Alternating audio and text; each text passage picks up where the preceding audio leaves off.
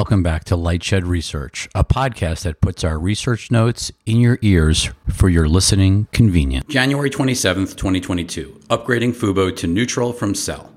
We are upgrading FUBO to neutral from sell and removing our six fifty target price. Yesterday on C N B C Squawk Box, former Dallas Fed President Richard Fisher made the statement that the, quote, the market has been wearing beer goggles for the longest time, end quote.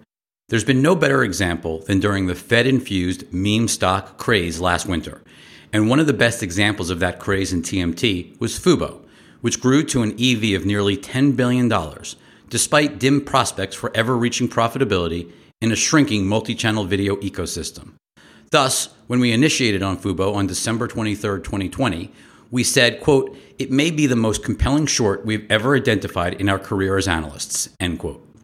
In early twenty twenty-one, our conviction on the FUBO short grew as they entered one of the only media businesses that appeared to have a worse economic outlook for a niche player than the V M V P D business, namely sports betting.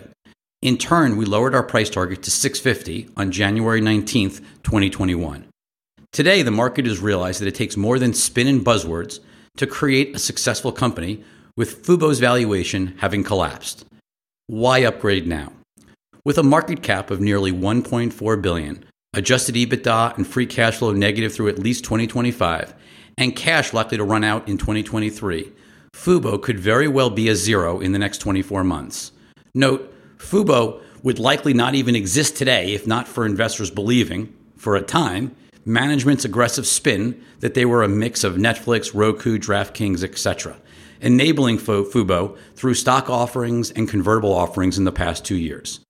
FUBO's financial challenges could worsen in twenty twenty-two if their recent sports rights licensing deals do not drive enough incremental subs.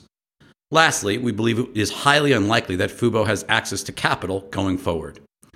All that said, with FUBO stock down nearly eighty-five percent in thirteen months and the company sitting on three hundred seventy-five million dollars of cash, we're going to wait and see whether management abandons their sports betting fantasy to reduce the cash burn in twenty twenty-two and beyond.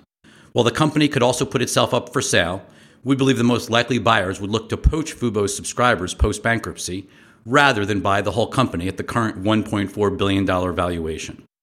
A change table showing our new versus old estimates is included below. FUBO already pre-announced Q four twenty twenty-one. A detailed model is available upon request.